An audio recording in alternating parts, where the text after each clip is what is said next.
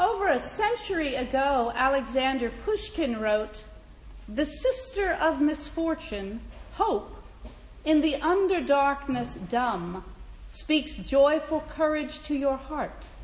The day desired will come. Well, we have the fourth candle lit, and so the day desired is indeed coming. And his words speak clearly to this season of Advent. Now, some of you may remember a story in the Mercury News a few years ago that has stayed with me. It's the story of a Nigerian man who worked as a cook on a fishing vessel.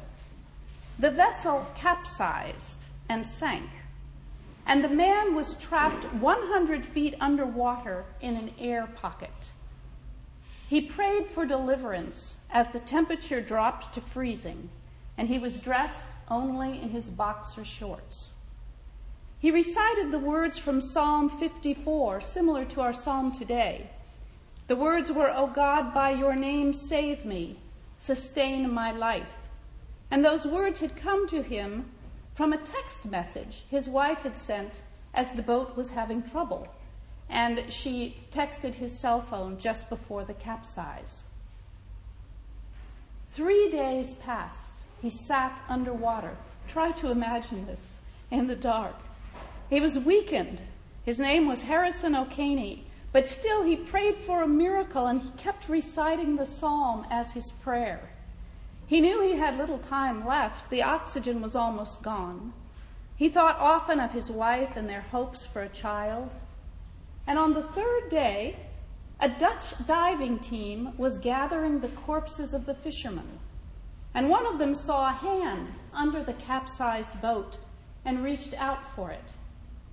When the diver grabbed the hand, the hand grabbed it back.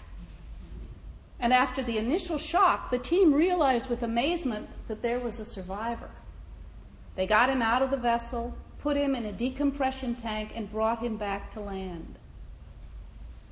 The sister of misfortune, hope, sits in the underdarkness dumb, speaks joyful courage to your heart.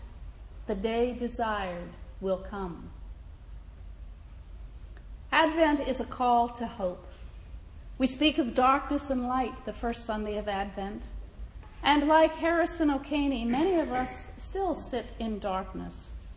The holiday season is notoriously one of difficulty for many people, and there's a great deal of despair during the holidays.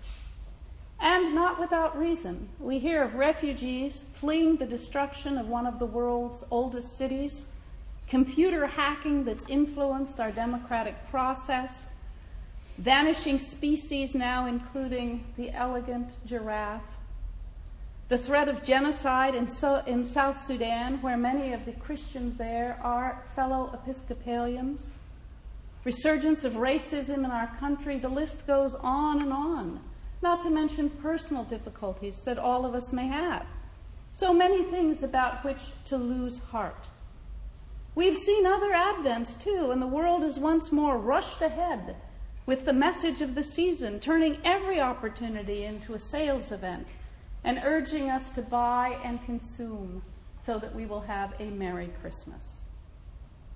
Yet Advent remains, and it is a season to be honored as a call to hope. Our lessons today remind us that God is with us and speaks to us in messages if we have the wisdom to listen. The season of Advent is, among many things, a season of Mary. It's a pregnant, expectant season.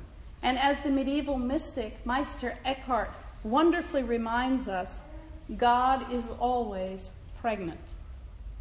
While some things may be dying, other things are being born, and it is our task to make room at the inn so new life can come to fruition. We know the story of the Annunciation from the first chapter of Luke, how the angel Gabriel came to a virgin in Nazareth and told her that God had chosen her to bear the Christ child. We know of her initial confusion and questioning and her eventual assent. Mary's conversation with the angel Gabriel is one of the loveliest stories in the history of our faith. Her yes set in motion the good news of the gospel of Christ. But we often forget that hers was not the only annunciation. There are actually several in the New Testament because Annunciation means announcement. And there are a number of divine announcements that surround the coming of the Christ child. Our gospel lesson for this Sunday tells of the Annunciation of Joseph and of his struggle and doubt. To fully understand his story, we must first remember his namesake, Joseph of the many colored coat, who had the gift of interpreting dreams. While his brothers dismissed his dreams and sold him into slavery because of them, his dreams nonetheless came true. Dreams in Israel and in Egypt were taken very seriously, just as they are still in Native American culture and in many other cultures today. It's a part of our Christian tradition that God speaks to us through dreams. And the Swiss psychoanalyst Carl Jung has shown contemporary believers how they can better understand the world of their dreams. Dreams are messages leading us to greater awareness and are therefore messages of the divine. But let's go back now to the story of Joseph in the Gospel. Mary and Joseph were betrothed. A betrothal in first century Israel differed from our modern engagement in that it was a legal bond. When Mary was found to be pregnant, Joseph decided to quietly end the betrothal. The only way to end such a legal bond was through a divorce.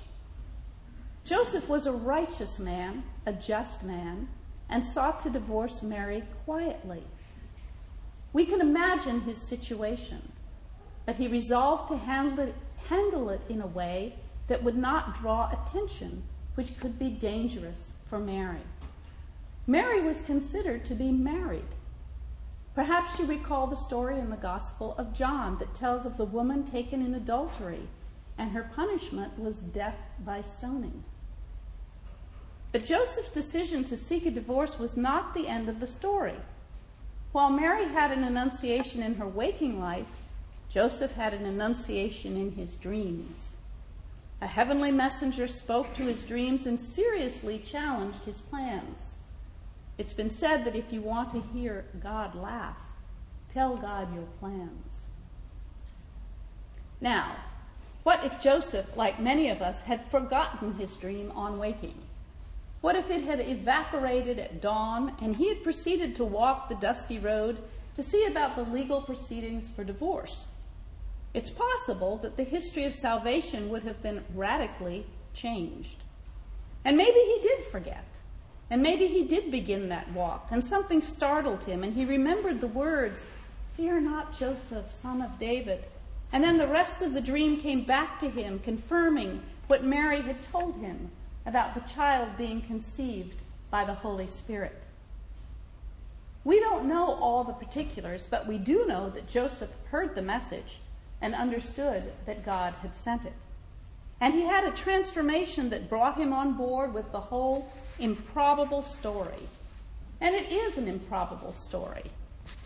As Madeleine L'Engle wrote, this is the irrational season when love blooms bright and wild. Had Mary been filled with reason, there'd have been no room for the child. It is an irrational season of holy announcements in Scripture and they point to messages in our own lives.